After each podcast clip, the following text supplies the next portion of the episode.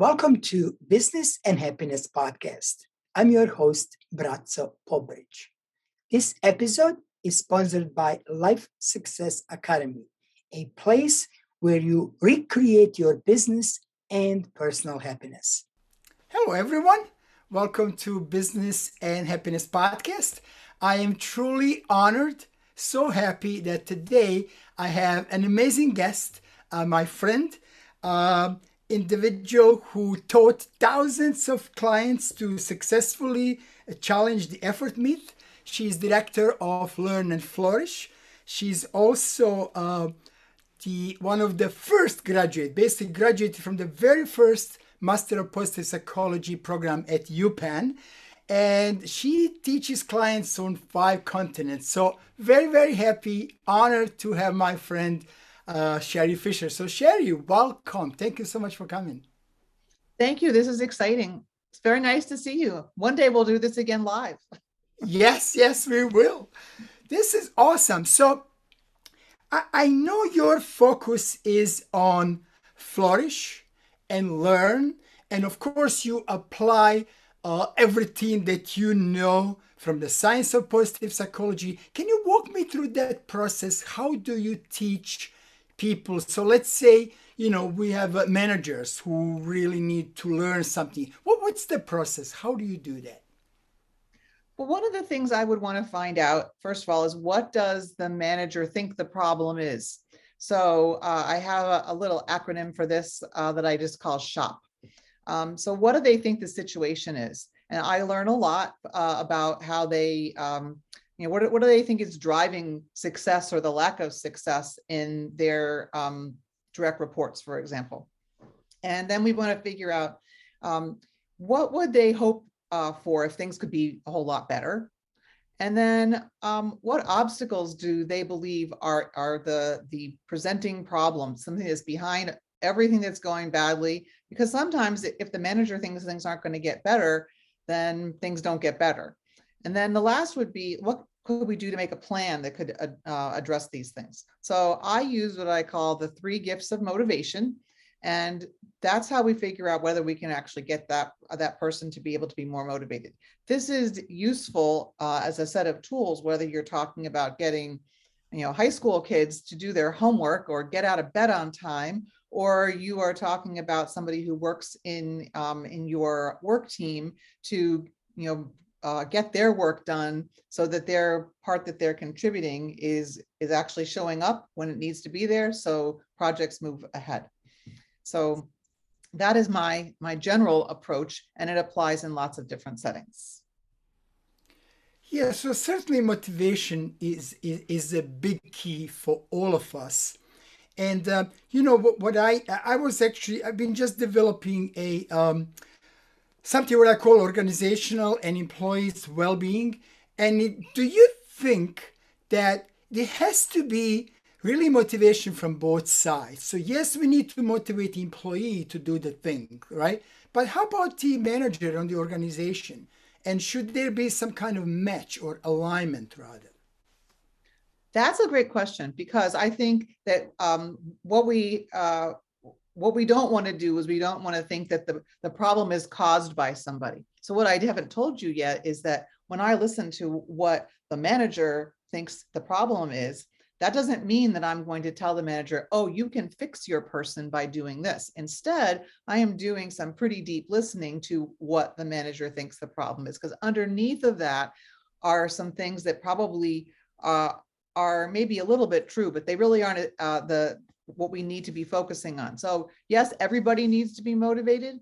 And this kinds of skills we're talking uh, about having people be able to learn could uh, could be uh, both the same and different depending on what um, what you what you're talking about by motivation. If you gave me uh, an example, I could talk you through what that example is. But I can also give you sort of some like you know step back, very general things that could apply in a variety of different settings. Sometimes it's helpful for people to hear a problem kind of uh, you know unpacked a little bit. So if you come up with one that you really like, we can do that too. Oh, sure. So we can do both. We can do general, and then we can uh, come up with an example. Does that work for you? Sure. Yep. So, so where would you like to start with that? Yeah, let's start with general, and then we'll move. We'll just come up with something. Okay. so, um, in general, the, the what I call the three gifts of motivation are the skills that a person has. Does does a person have the skills they need in order to be able to accomplish what it is you want them to do? Lots of times we think if people have been exposed to skills that they have them, but that may not be true. And also, some things require discrete individual teensy tiny little skills that if they are missing can have a pervasive effect and that means that things aren't actually happening we can identify what some of those little skills are and when those are uh, adjusted then things are able to move forward the second one is called choices. So choices uh, are the sort of like the way we rig an environment for success. So on the manager side, the manager needs to rig things for success. It's not the job of the employee to rig things for success.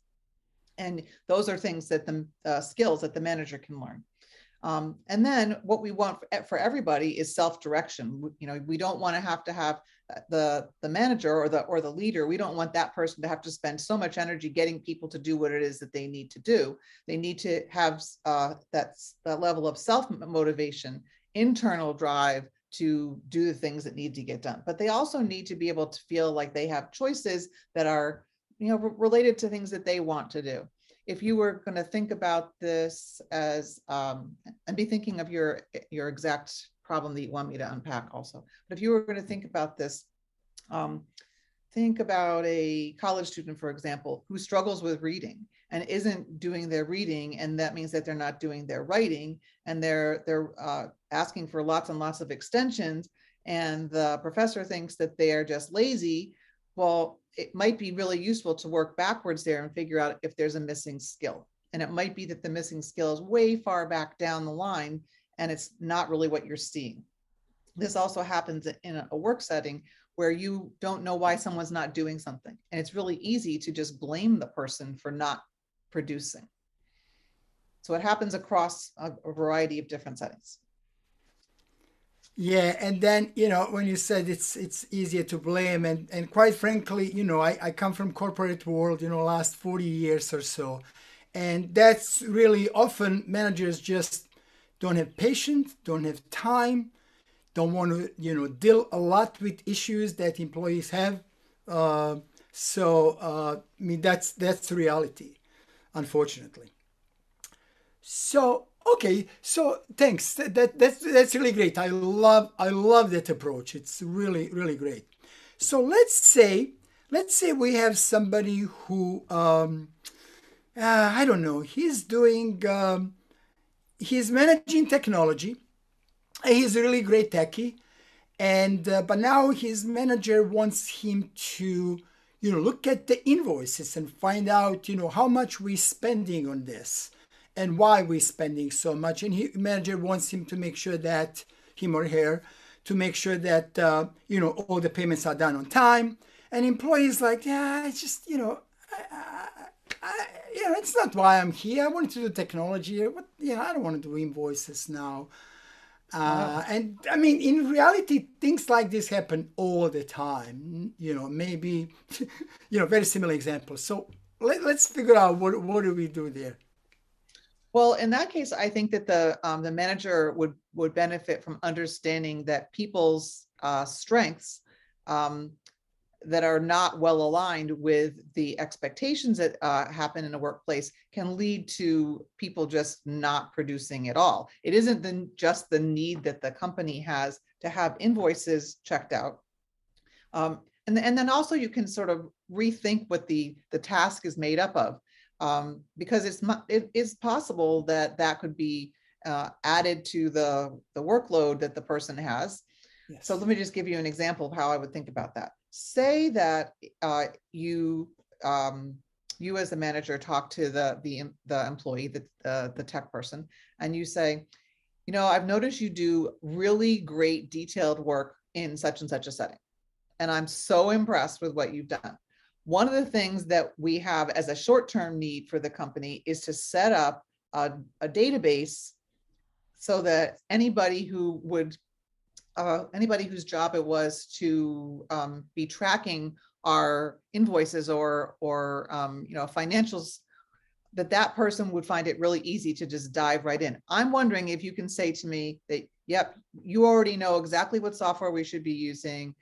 Like, how would we do that? Do you have an idea? And if the person has no clue, if they just go, I don't have no idea, then the the managers save themselves an incredible amount of time and aggravation because they've identified what the person's already doing well, using some strength language to talk about that to the the um, the person. I've noticed that you do such and such very well. Um, I'm wondering if you can help with problem solving such and such, and if the person just can't do it, then they need to go to someone else or provide like a huge training program that's going to try and you know weed out the you know the wheat from the chaff. But a lot of times it's as simple as making sure that the person who you are going to give the new task to is a up for it and then framing it in terms of a skill uh, and a set of strengths they already have.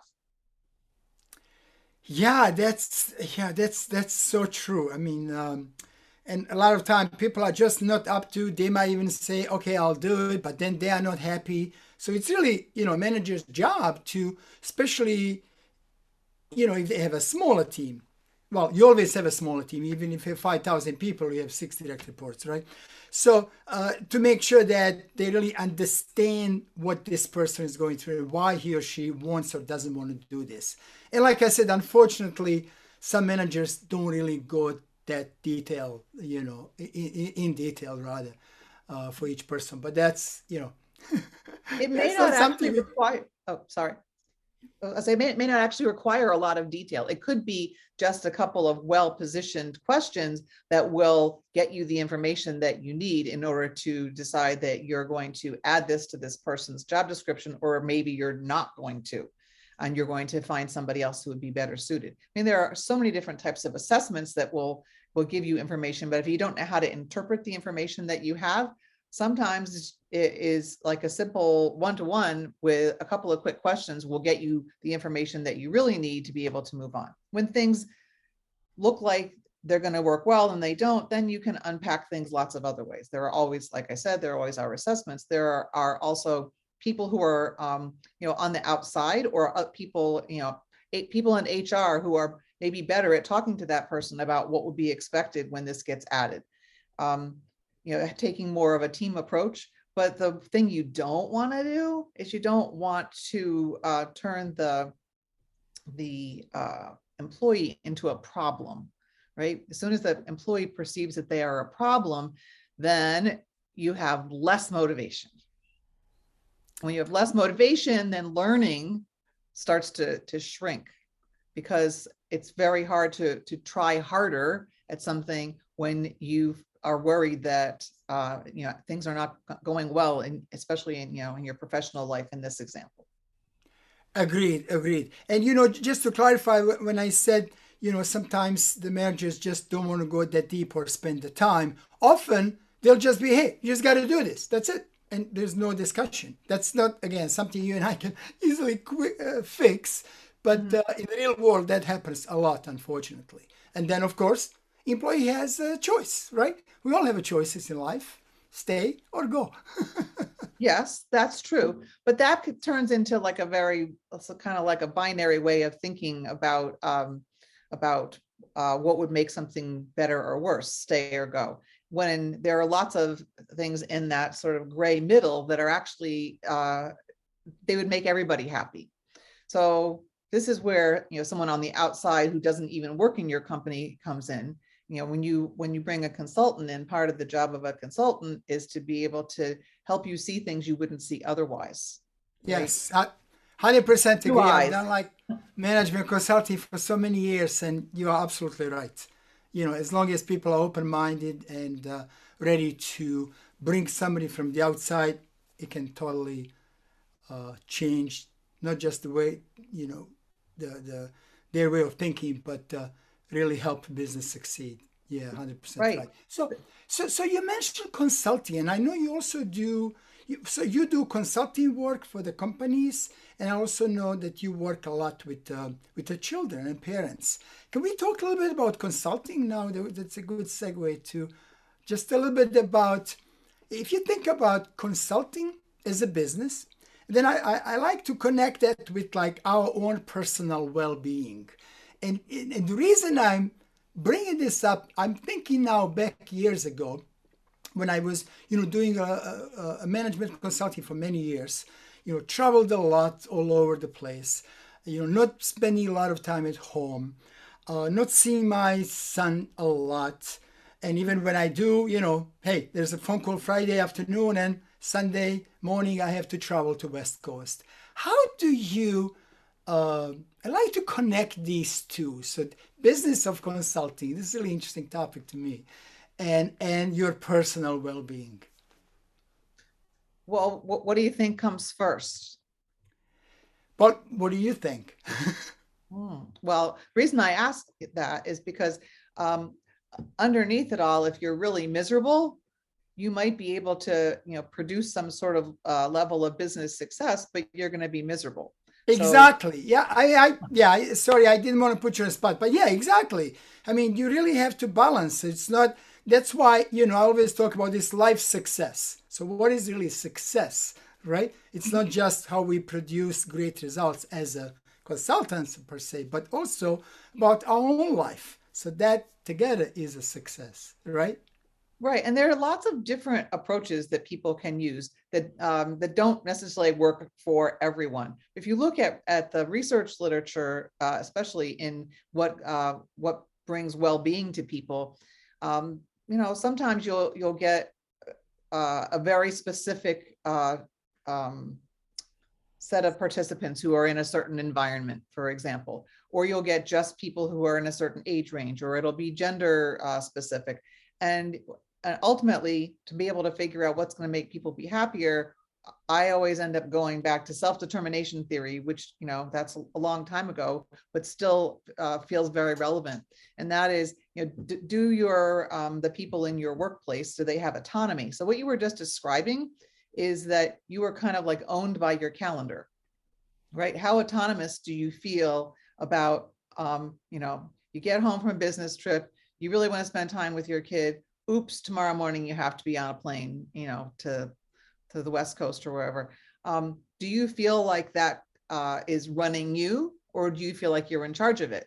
If if you have some level of, of autonomy over the way you have your schedule uh, running, say that you uh, you know that you have uh, this amount of time that you're going to spend uh, on work projects every week um, versus letting the work sort of you know take over that's going to make a big difference to anyone that um, that they have uh, some choices about how their their uh, their time, like the the time of your life, you know, it's every day. How are you going to spend it?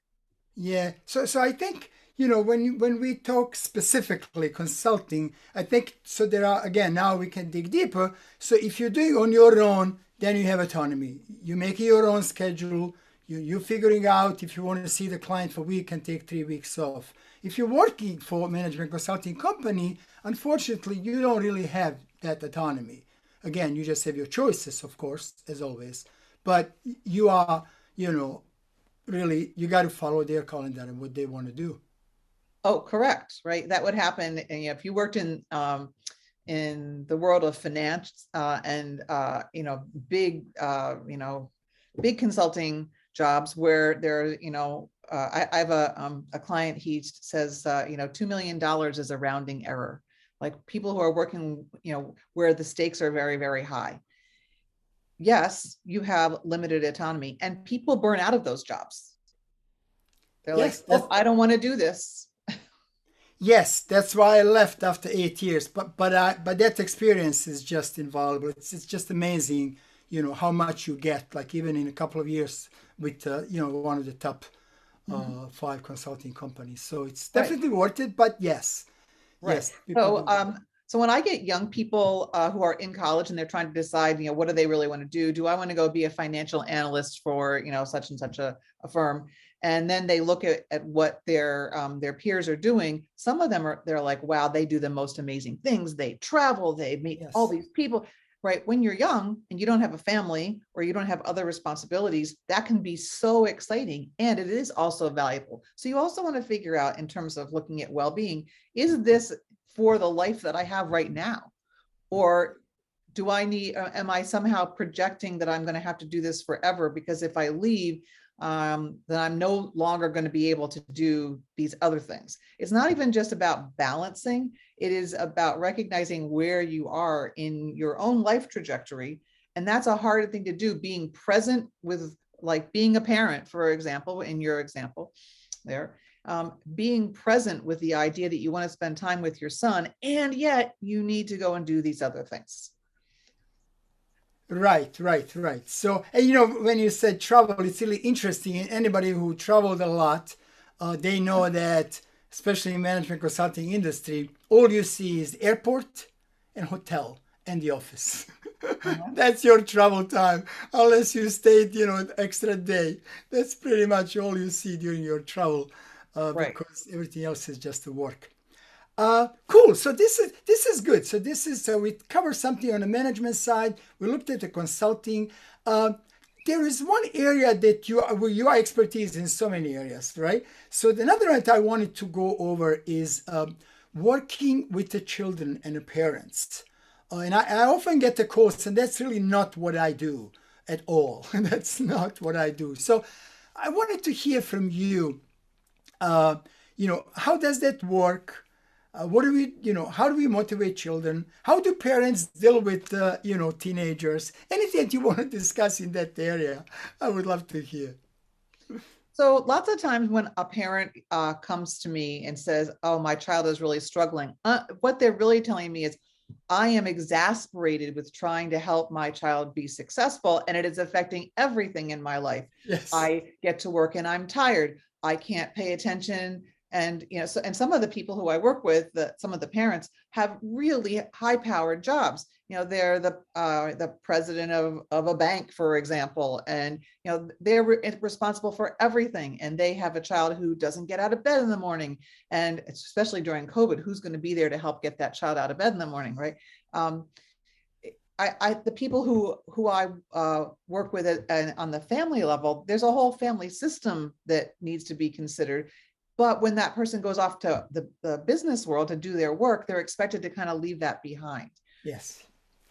So, what people find out is that the tools that you can use to help motivate your kids, they are also for motivating you and for helping you understand the difference between uh, asking and telling. So, there's a whole chapter in, in uh, my book, The Effort Myth, which is called Ask, Don't Tell. And it is the idea that you can use what you see and here and instead of tell someone what to do instead of say here here's my and i'll just tell you here's like my little secret word that i i try to get parents to listen to um, and that word is need right? If you go to anyone you go to your direct report you go to your kid and you say i need you to do this right away they've checked out Yep. And you think that you're being helpful by identifying the problem and needs to happen right now. This is, but all you've done is you said, I need. Who cares? I need. Right. And that's right. The other person doesn't care.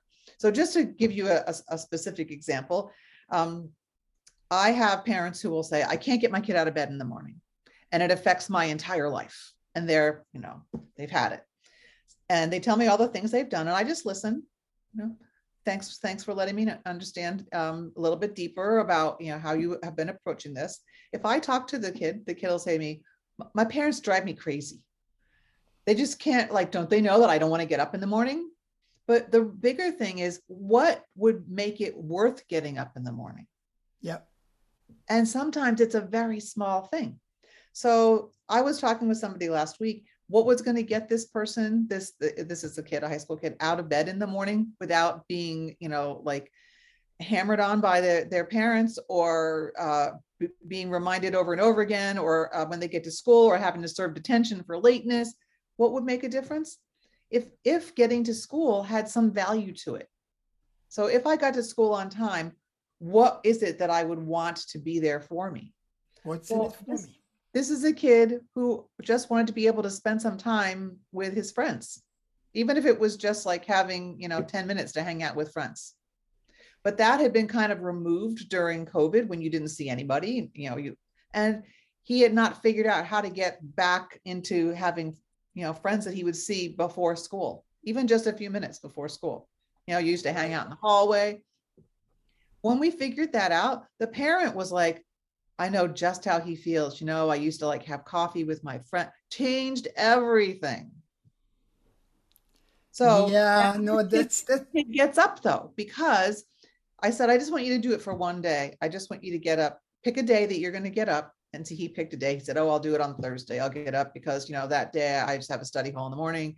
And, uh, you know, so if I, if I can't do it, I'm like, well, no, no, just pick a day when you really can do it. Just pick one day. Doesn't have to be every day. He said, well, I, I'm going to do it. And then he texted me to tell me I got to school at, he's supposed to be there at 7 uh, 35 or something. I got up to school at 725 because that's when the, uh, I got on the bus. My, my mother didn't have to drive me. So all these good things happen on one day. But instead of saying, I knew you could do it, which is, I, I cautioned the parent, but we don't want to hear that because all you're doing is saying, you've been a slacker all the time up yep. until today, and you just proved to me you could do it, you brat. Like you don't do that, right? So instead, this this kid was able to tell me all the things that were good, right? So going back to the beginning when we were talking about like what's the situation? The situation is, you know, my um the from the parents' point of view, my kid won't get out of bed. From the kid's point of view, there's nothing to go to school for. Um, you know what what do i hope from the parents point of view? The parent hopes they don't have to be going after their kid every morning to wake them up and drag them out the door and maybe only get them in the car and get them to school late. Uh, from the kids point of view i hope i get to see my friends. Very simple. From the um, the parents point of view the ob- obstacles are they've never done it before. Why should i believe they're going to do it now? From the kids point of view it's maybe my friends won't be there. Yeah from the parent's point of view, what kind of a plan could there be? It, the, the plans are usually punitive. If my kid doesn't do it, I'm going to take away this and this and this and this and this.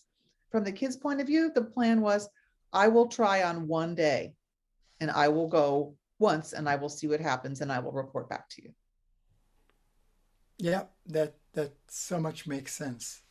So much makes sense. Um, and it's you know, and it's also um, it's also what, what kids see at home in general. I remember when my son was, you know, growing up. Um, he has his own two kids now, but uh, I remember I was, you know, so the room wouldn't be clean, and we would fight about little things. And I spoke to my friend, um, psychologist, who said actually they bought, you know, his well,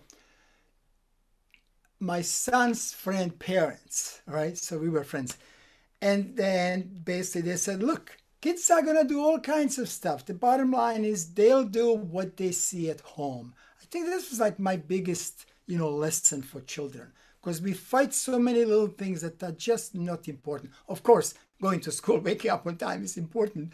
But you know, did they clean up their room? Just close the door. Leave them alone. mm-hmm. Yeah, I, I think that things that kids see and hear at school, I mean, at home are important, but I think what they feel at home is maybe more important. And we of can't course. see that. And when you, well, in the, the example that I was just uh, um, describing, how that child felt about school and how the parent felt about not being listened to and struggling when the, when they got to the office that those things were far more important than whether um, whether the behavior that you saw was was going to happen. It was more important that we could figure out what was the the tiny little underlying motivation that kind of affected everything. And it it's it ends up not being nearly as complicated as, as people sometimes think, but you do have to be willing to not blame the person who's doing the thing you don't like. And that is the tricky bit. That's the key, right? And that's what's really hard. yeah, because the blaming part is kind of cumulative, right? Especially if you have someone who continues to not do what you don't want them to do. You know, so that they keep on doing it and doing it and doing it, and then you're just getting exasperated. So sometimes it's a matter of improving your communication with that person. But oftentimes, when things get a little bit uh, rougher, you need to figure out what would be the one thing that could change it all up. So sometimes, as we were saying before, it helps to bring somebody who's an outsider who doesn't have any skin in the game. Having skin in the game can make everything very painful. If you're, you know, the the manager, the direct report, like the kid is the kid the direct report to the parent lots of times parents who are used to especially you know if i work with parents who are leaders those parents are used to having you know they sort of snap their fingers and they say this is what i want to have done and things get done. Yes. Yes. That's right. And that's why they really have to be careful you know the way that they approach if well let's put it this way. There are different types of leaders right? There are some leaders who will snap a finger and expect everybody to do the work. There are leaders who will take a different approach. But not the same approach will work back at home right? So that's yes. Yeah so that that's another problem. You have you know parents you know one parent or both parents who who work crazy hours really don't really have enough time to spend enough time to understand their children. And that's another thing right? And and uh, people who are in a high position that people that you and i know usually at least in my case in my you know experience from coaching it's it's mostly relationships that suffer i mean that's what i've seen for years it's it's relationships with the partner with the children with the family you know it's not the work because they're successful at work right, right, exactly. They're successful. And then how do you measure success is an interesting thing. So uh, just as, uh, as an example of this, so I was working um, with a boy who's, uh, you know, he's in, in middle school and um, he was telling me, you know, in, in his, you know, my wishes and hopes for my, my future life, how he is going to, um, not even these for hopes. He said, I already know what I'm going to be when I grow up. I am going to be the next, and he gave me the name of, of uh, some um, sports star. You know, he's he's going to be uh, an athlete. And I said, "Oh, do you already play such and such a sports?" He's 12 years old. And he said, "No, I haven't started playing it yet, but I'm going to do it. That, that's what I'm going to do, and I'm going to be famous." And I've watched this guy on YouTube, and I know I can do all the things that he does. And he also um, makes so much money every uh, he has all these endorsements all, all these and so he's going on and on telling me what his life is going to be like he doesn't have like uh, he's not able to do a reality check to see whether that could actually happen it would be possible to say to him you know that's never going to happen because you can't become a star at, at a, a sport when you start at you know 12 or 13 years old that's never going to happen. You could do that. You could just quash them go boom. Or you could just explore it and say well gee what's something that you haven't tried yet that could get you on the road to that? It doesn't matter whether somebody is actually going to do the thing that that big gigantic you know whatever big hairy audacious goal. Doesn't matter. It only matters if they keep on moving forward. Because eventually reality comes back to tell you that it's there anyway and taking someone's dreams away means that they don't do anything yeah you, you, don't, you don't want to take a dream away even if it looks just like a dream but you you you, you want to motivate them to take action. Without action, nothing's going to happen. You and I right. know that, right? right? So the, the action can be very small, like uh, want, exactly because you want you want what I call the lived experience of success. So if I'm talking with um, you know a, a leader who just can't figure out why they don't have it have it going at home, and we talk about what's the lived experience of su- success like at work, and that that uh, that parent, you know, who's also, you know, important, right? that parent is is often not able to tell me what the lived experience of success is. They just know that they keep on going and going and going and going and they think that that is the definition of effort because I do not stop.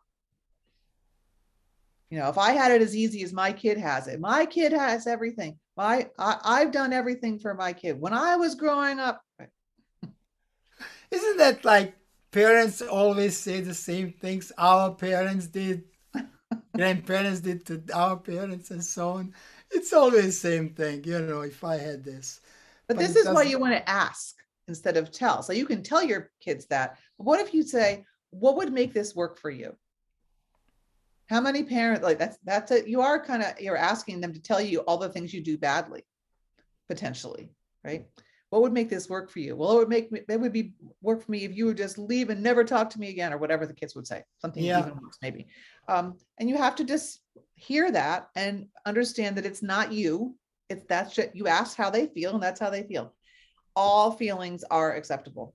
Of course. All actions are not acceptable. All feelings are acceptable. If you do not ask, then you cannot find out how someone feels. And the magic happens when I was saying before, how people feel. The magic happens when you can figure out small places where you can make small differences because those are the things that keep people willing to take action.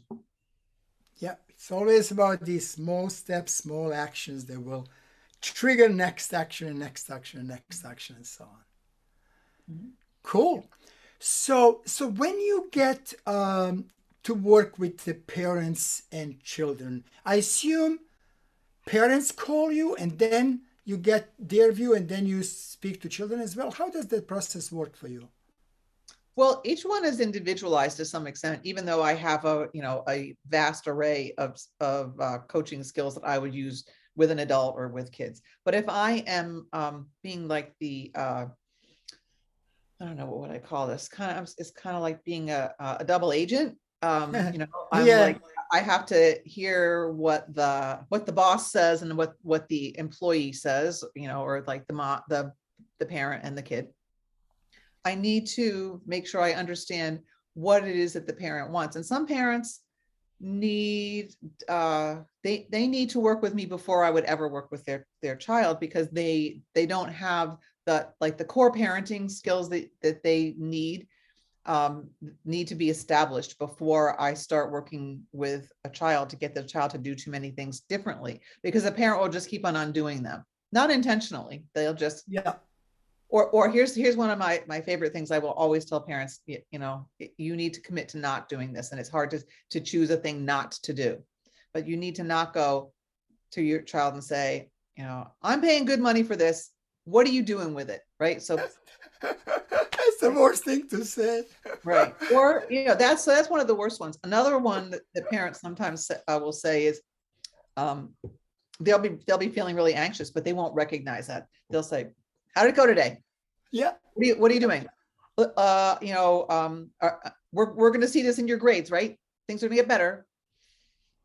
Right so the, the parents all wound up and they just keep on like piling that on. They don't realize. They think that they have chosen a great opportunity for their child. And of course kids don't see these things as great opportunities right. So, they don't want to do it.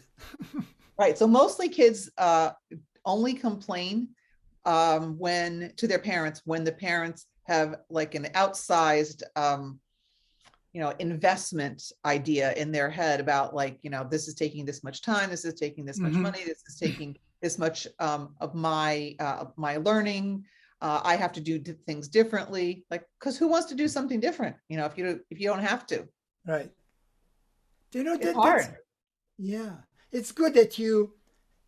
It's really good that you have that opportunity to speak to parents about, you know, what they should or shouldn't do to help their children, basically, not not to help you with your approach. That's really good. You know, in my experience, I had, um, you know, I would coach someone, and then at some point they would say, you know, can you please? I just got like two days ago. You know, can you please help my child? I was like, I'm really sorry, but that's not what I do. I just, I just don't do that. I don't, you know, you really need to be specialized. So now, you know, I know who to send them to. Well, actually, I I do uh, enjoy this because um, kids don't ask to be brought into the world, and um, there are lots of things we can do to help them be much better adults um, by starting when they are younger, um, when they're becoming more self-aware, and um, and when they aren't. You don't want them to be angry and go into the world trying to somehow like uh, repair all the the badness in the world with their own set of you know blame tools. Mm you know, then they, then they're not going to trust their boss or they're not going right. to want to work on a team or like there's all kinds of other things that they carry around with them. Um, and, and, there are also, um, you know, some kids. So lots of the people who will get referred to me um, come via a uh, like a neuropsychologist who has done testing um, and has found that the kids have uh, ADHD or they have um, okay. executive function difficulties or maybe they have a learning disability. And these are, our kids who are bright and creative and capable kids, but they aren't doing the work. And that's even more exasperating, especially if you have a parent. Lots of times, and these are often dads that will say to me, you know, I had those same problems when I was a kid, and look at me now. Yeah. he needs to get over his bad self and, you know, do the work. Right. So those kids sometimes feel like they're very like beat up on and that no one understands how much they struggle and they just want someone who understands how they struggle who can give them some skills that will help them um, let them feel like they have some choices where they get to see like they make a choice like the kid who you know i talked about who he was going to make the choice to be you know on the bus on time so he could see his friends like oh, he only had to choose one time but it did uh, it didn't fix the problem completely he needed to have ongoing little tweaks for a while but it made a huge difference so sometimes it's you know those skills those choices and then people become more self-directed so here's another interesting thing that happens uh, on the um, this happens uh, with young people in work settings so i also i career coach for um, like new college graduates, for example, or, or people who have. Okay. Yeah. Um, so um, I have somebody who who recently uh, graduated from a you know a real high powered um, university. It doesn't feel like there was much support uh, on the career side of things. And you know, this person came to me and said, I, I, "Here is what I really, really, really want to do." And everyone I talk to says, "Why would you want to do that?" and the person said to me, Well, I want to do it because that's what I want to do. Yeah. But there have been so many um, people in this person's life to discourage their own self direction. So um, the parent, you know, um, uh, I had worked with it with this person when they were were much much much younger. The the parent said, "Okay, fine, you can go talk to her." So the person came to talk to me and said, "Here's what I really want," and I said, "Okay, let's figure out how you can get that." Yeah right so now we have somebody who is you know employed doing what it is that they really want to do uh, is living in an apartment on their own parents are like yes jazz hands you know um, right. it, it, when you take away agency from people then it makes yep. it so much harder for people to go ahead and take action but we don't really see that when we look at people we see people not doing what it is that looks like a no brainer to us. Yes, yes, because we judge it. We think, you know, our directions is the best. And, you know, especially for children. I, I remember when, uh, when my son was about to choose his school, I'll never forget that. He, he sat down with me. He said, Dad, I know I'm to do something that you're probably not to like. I was like, What is it? He said, Well, I want to go to college because I, I, I want to uh, I want to write. I want to become writer. I'll probably be homeless, honest, you know, like begging for money. But that's what I want to do. I was like, you want to do that? Go for it. So we just helped him to do that. He's the happiest kid now. You know, he, you know, married, two kids. They have their own apartment, as you said. Amazing job. Loves it. Works anytime. You know, if he needs to work at night or weekend, no problem. Doesn't feel like work. So I, I think you know, supporting our children to do what they want to do, as long as that's not destructive, as long as, long as that's not something that's against our moral value, right? Then we should support them. And we should support them. Otherwise, there will be like, I, I share often this story. I used to teach Dale Carnegie program. And in one of my courses, there was uh, everybody actually has to come out to give like two to three minute speech. And this individual came out i always get goosebumps when i think of him. And he comes out he gives his talk. And he said you know my my uh, my parents are doctors. My aunts are, doc- are doctors. My grandparents were doctors.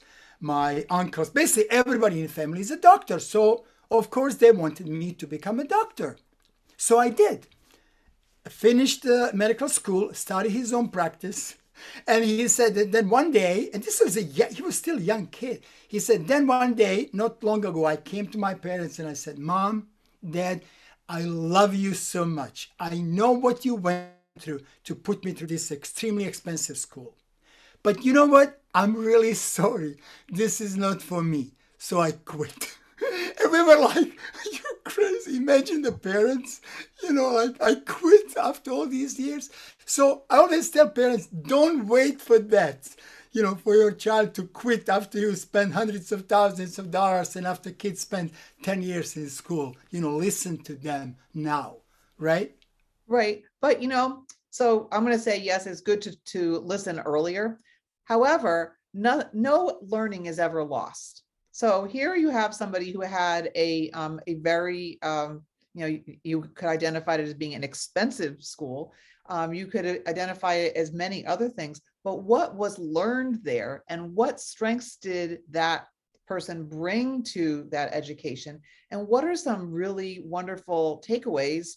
Not just transferable skills, which are very helpful, but what are some choices that can be made based on things that you could never ever have learned had you not had that experience? And i think that that is how you take something like you know imagine you know how, all those years spent in med school and uh, going off to practice how many things could you never have learned had you not done that? So much more powerful than saying i can't believe i spent so much money and now you're not going to do it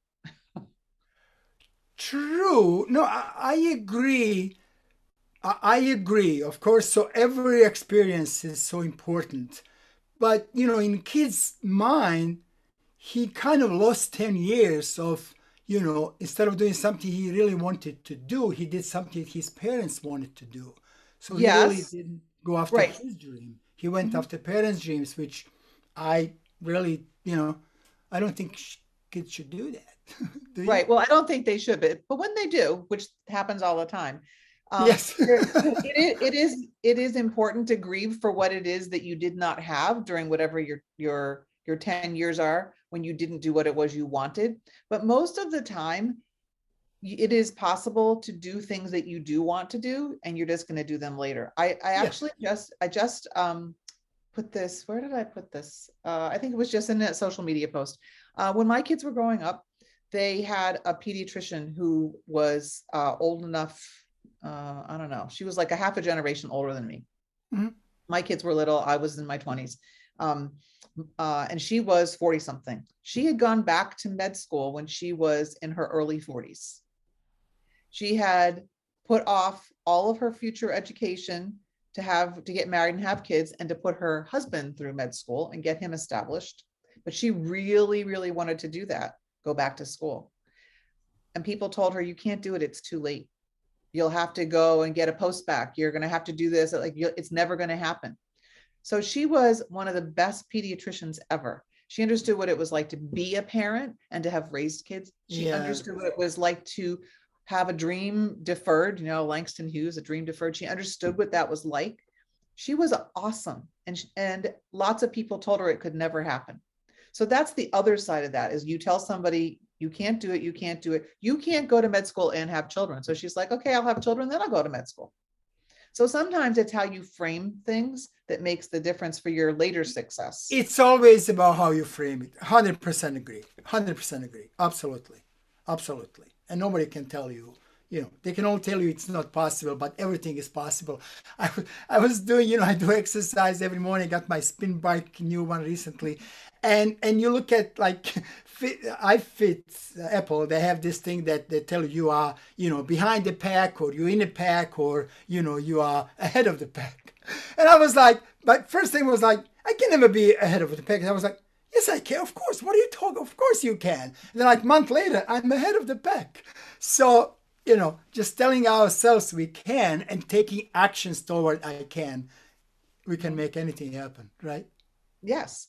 Well, I, I think that, you know, so I've had um, uh, clients uh, who have gone through all of their education. Um, some of them have become doctors. Uh, I, I remember a wonderful, wonderful young woman. She um, made it through what I'm trying to think what she was. She she had had done uh, like a surgical um, uh, um, residency. And she was was all of a sudden she's like i can't do this for the rest of my life. And she didn't know what to do.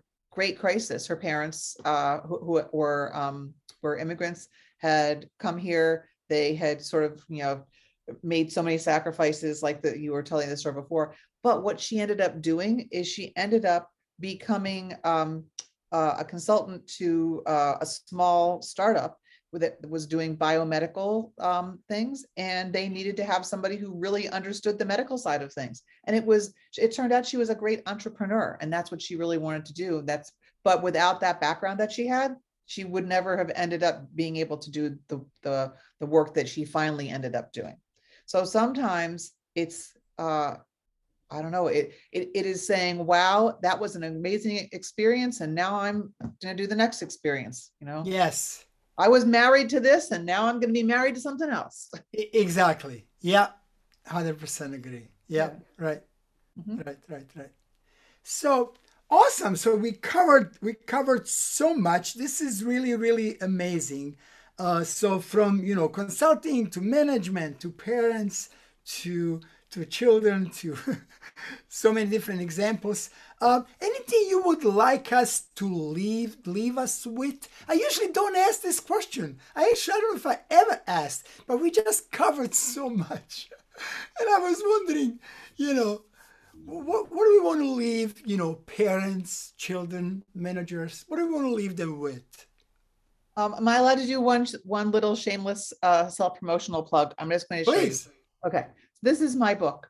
When people read The Effort Myth, um, when it uh, before it actually turned into a book, and then afterwards, when people um, read it to to leave reviews, it didn't matter whether they had children, even though the subtitle is "How to Give Your Child the Three Gifts of Motivation." Everybody said, everybody who read it said, "I learned so much about myself." I and people said, "I really wish that this had been available when I was growing up." Or I wish this had been available when my kids were growing up, or I'm so glad I found this because it changes everything that I'm going to do now. Right. So, why is that? Because it's about people. When it's about people, you then you can cover a lot of ground. So, what I would leave anybody with is when you think that something has to be highly specialized in order to be able to fix a problem, sometimes if you just step back and you you figure out what does someone else need, what do I need, and how can we figure out how to go forward together having both of those needs met. Because that is the work that I do every day, and it applies to anybody who finds themselves feeling like they're in conflict with somebody else. This is how you solve those problems.